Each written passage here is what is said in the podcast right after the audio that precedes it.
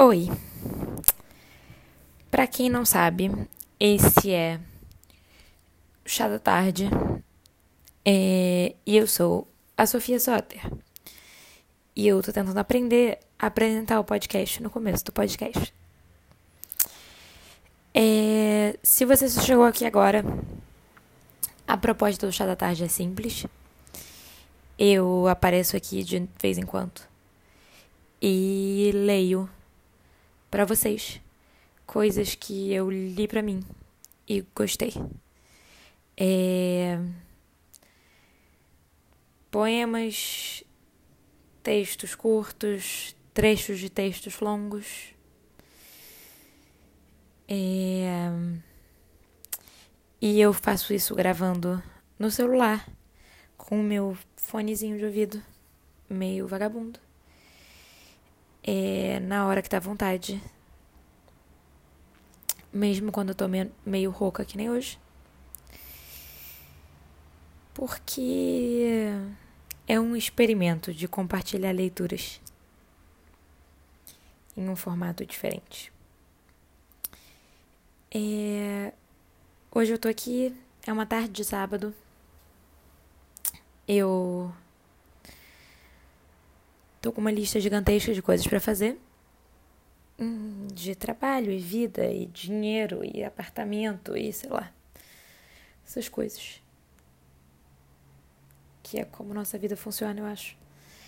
E, uma das coisas da lista é parar e sentar e gravar esse podcast porque tem um texto que eu quero ler para vocês faz tempo. Faz mais de um mês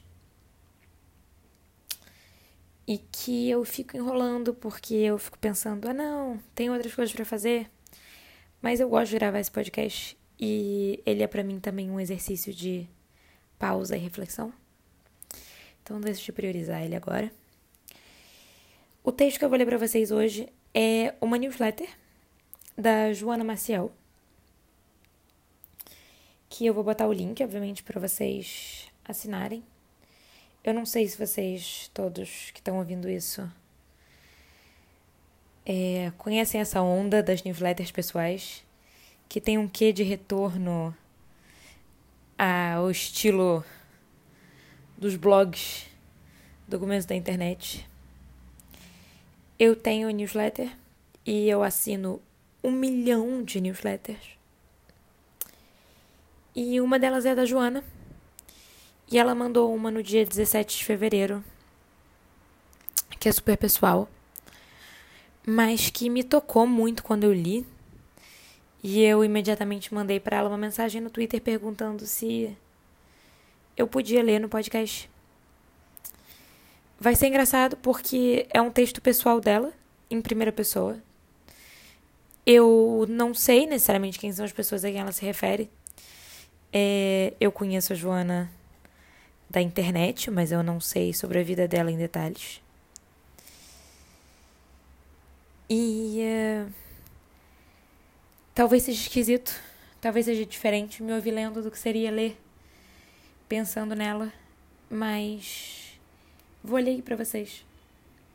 A newsletter dela. O título é Terra Embaixo das Unhas. É do dia 17 de fevereiro. Ela se chama Joana Maciel. E vou ler agora para vocês. Dias atrás, eu mandei mensagem para o João dizendo que não achava que ia continuar a ficar com ele porque estou sem cabeça, sem tempo, um pouco sem vontade, e que as últimas duas vezes que estivemos juntos me veio esse pensamento no meio do sexo de: o que, que eu estou fazendo aqui? Eu devia estar em casa, desenhando, escrevendo.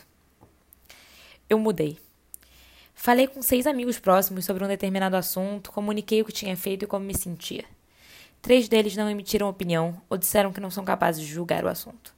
Outros três se opuseram quase que imediatamente, preocupados com medo justificado de que eu me machuque de novo. Não pude dizer que não vou me machucar, mas afirmei que vou sobreviver. Minha melhor amiga falou que ele não me merece. Eu também não sei se o parceiro dela merece. Faz parte de amar muito alguém achar que nada é bom o suficiente para a pessoa que a gente ama? Deve ser. Me disseram quanto eu sou uma pessoa incrível, quantas coisas boas existem estão por vir na minha vida. Eu falei que eu sei. Eu sou a melhor pessoa que eu conheço. Mas o que isso tem a ver com assumir o que eu quero e com as consequências disso? Eu mudei. Dormi duas horas e meia na noite anterior à última sessão de análise. Cheguei lá anunciando meu estado físico e quando ele perguntou: Mas por que você acha que as outras pessoas procuram por conselhos? Julgam que você é uma pessoa bem resolvida e madura. O que você desenha ou escreve que você acha que pode transmitir isso? Eu encostei na parede, a cabeça na parede por um tempo, incrédula, ri e falei: Porra, eu não sei. Você sabe que eu não tenho capacidade cognitiva hoje para responder uma pergunta assim, meu Deus do céu. Eu mudei. Fiquem tranquilos, o mundo não vai acabar. Ao mesmo tempo, todo dia o mundo acaba para alguém em algum lugar. Faz parte da natureza dos mundos conterem infinitos fins do mundo neles. Faz parte da vida a gente ver coisas morrendo, julgá-las a pena capital, executar com as próprias mãos, um ato de misericórdia às vezes, enterrar o cadáver no meio da tempestade para depois desenterrar quando fizer sol e o cheiro tiver sumido. A minha mãe morreu para mim algumas vezes. A vez que ela falou que eu era uma puta porque eu pulei de um namoro para outro, a vez que hackearam meu computador, divulgaram foto nua minha e ela acreditou que eu tinha enviado por aí. A vez que eu fugi de casa e dormi algumas semanas na casa do meu pai. Quando ela se mudou para me deixar morando sozinha por dois anos na casa em que eu cresci quando ela voltou para essa mesma casa com o marido. Cada vez eu desenterrei uma mãe diferente da anterior. Eu também enterrei meu pai várias vezes, e o problema foi que toda vez que eu desenterrei, ele continuava igual que era antes, irreconhecível. Eu mudei. Não desse jeito que a gente vai mudando aos poucos, que a gente enxerga como uma coisa chegou a outra, faz as conexões de causa e efeito e diz: Ah, sim, entendi nem desse jeito como a gente anuncia que vai parar um hábito, começar outro e persiste na tarefa dia após dia. Não é uma mudança no que eu faço ou no que eu penso, é da maneira que eu sinto. Antes eu era honesta com quem eu me relacionava por princípios, porque eu queria ser a pessoa correta da situação, fazer as coisas certas, merecer o que eu almejo e receber algum reconhecimento. Agora é só porque é isso que eu tenho a oferecer. Sem filtro, sem regra, sem esperar nada. Quando eu me distraio e olho para quem eu fui há um ano atrás, existe esse impulso constrangedor de checar se tem terra embaixo das minhas unhas. É claro que todo mundo gostava de mim, é claro que consegui tantos amigos e tive tantos relacionamentos. Eu fiz tanto esforço para ser boa e nunca estar sozinha. Qualquer um no meu lugar teria tido êxito igual. Acontece que eu mudei. É, é esse o texto, e talvez vocês notem pela minha voz, talvez não, que eu chorei um pouco agora, enquanto eu lia. Acabei esse texto da Joana com lágrimas nos olhos, que nem quando eu li pela primeira vez. É... E. Não sei. Não, não tô aqui, eu acho, pra contar para vocês tudo o que eu sinto quando eu leio. Eu acho que é mais para vocês sentirem o que eu sinto pela minha voz o que eu transmito, o que está no texto antes, o que eu trago para ele quando eu leio e o que chega em vocês e o que vocês sentem quando vocês pegam o celular, o computador, sei lá como vocês ouvem podcast e escutam esses minutos aqui. É...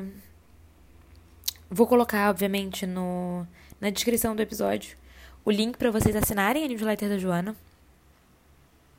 É Caso vocês queiram logo segui-la no Twitter, o Twitter dela é Joana The Bug, Joana com dois N's, The Bug, tipo o inseto. Então, J-O-A-N-N-A-T-H-E-B-U-G no Twitter. Sigam ela lá. É, e falando nisso, me sigam também. Eu no Twitter sou Sofia Soter, que é o meu nome. Sofia com F. Soter, S-O-T-E-R. Meu site é sofiasoter.com. Se vocês procurarem essas duas coisas, vão achar todo o resto. As coisas que eu escrevo, minhas outras redes sociais, sei lá. É, talvez caia bem é, contar para vocês que eu tenho livros publicados. É, porque é assim que a gente faz autopromoção, né? Então, eu sou a co-organizadora dos dois livros da revista Capitolina, foram publicados pela editora seguinte. É, eu tenho um conto no livro Perigo Garotas Unidas, publicado só na Amazon pela agência Página 7, a agência que me representa. Eu tenho um conto em inglês publicado na antologia Momentum, organizada pela Gabriela Martins, também publicada na Amazon. Esses dois livros publicados na Amazon estão disponíveis no Kindle Unlimited, se vocês tiverem o serviço. É, e tão baratinhos pro Kindle. Enfim, é isso. Fica essa autodivulgação, é, essa emoção lendo textos pessoais de outras pessoas. Espero que vocês tenham gostado. E até a próxima.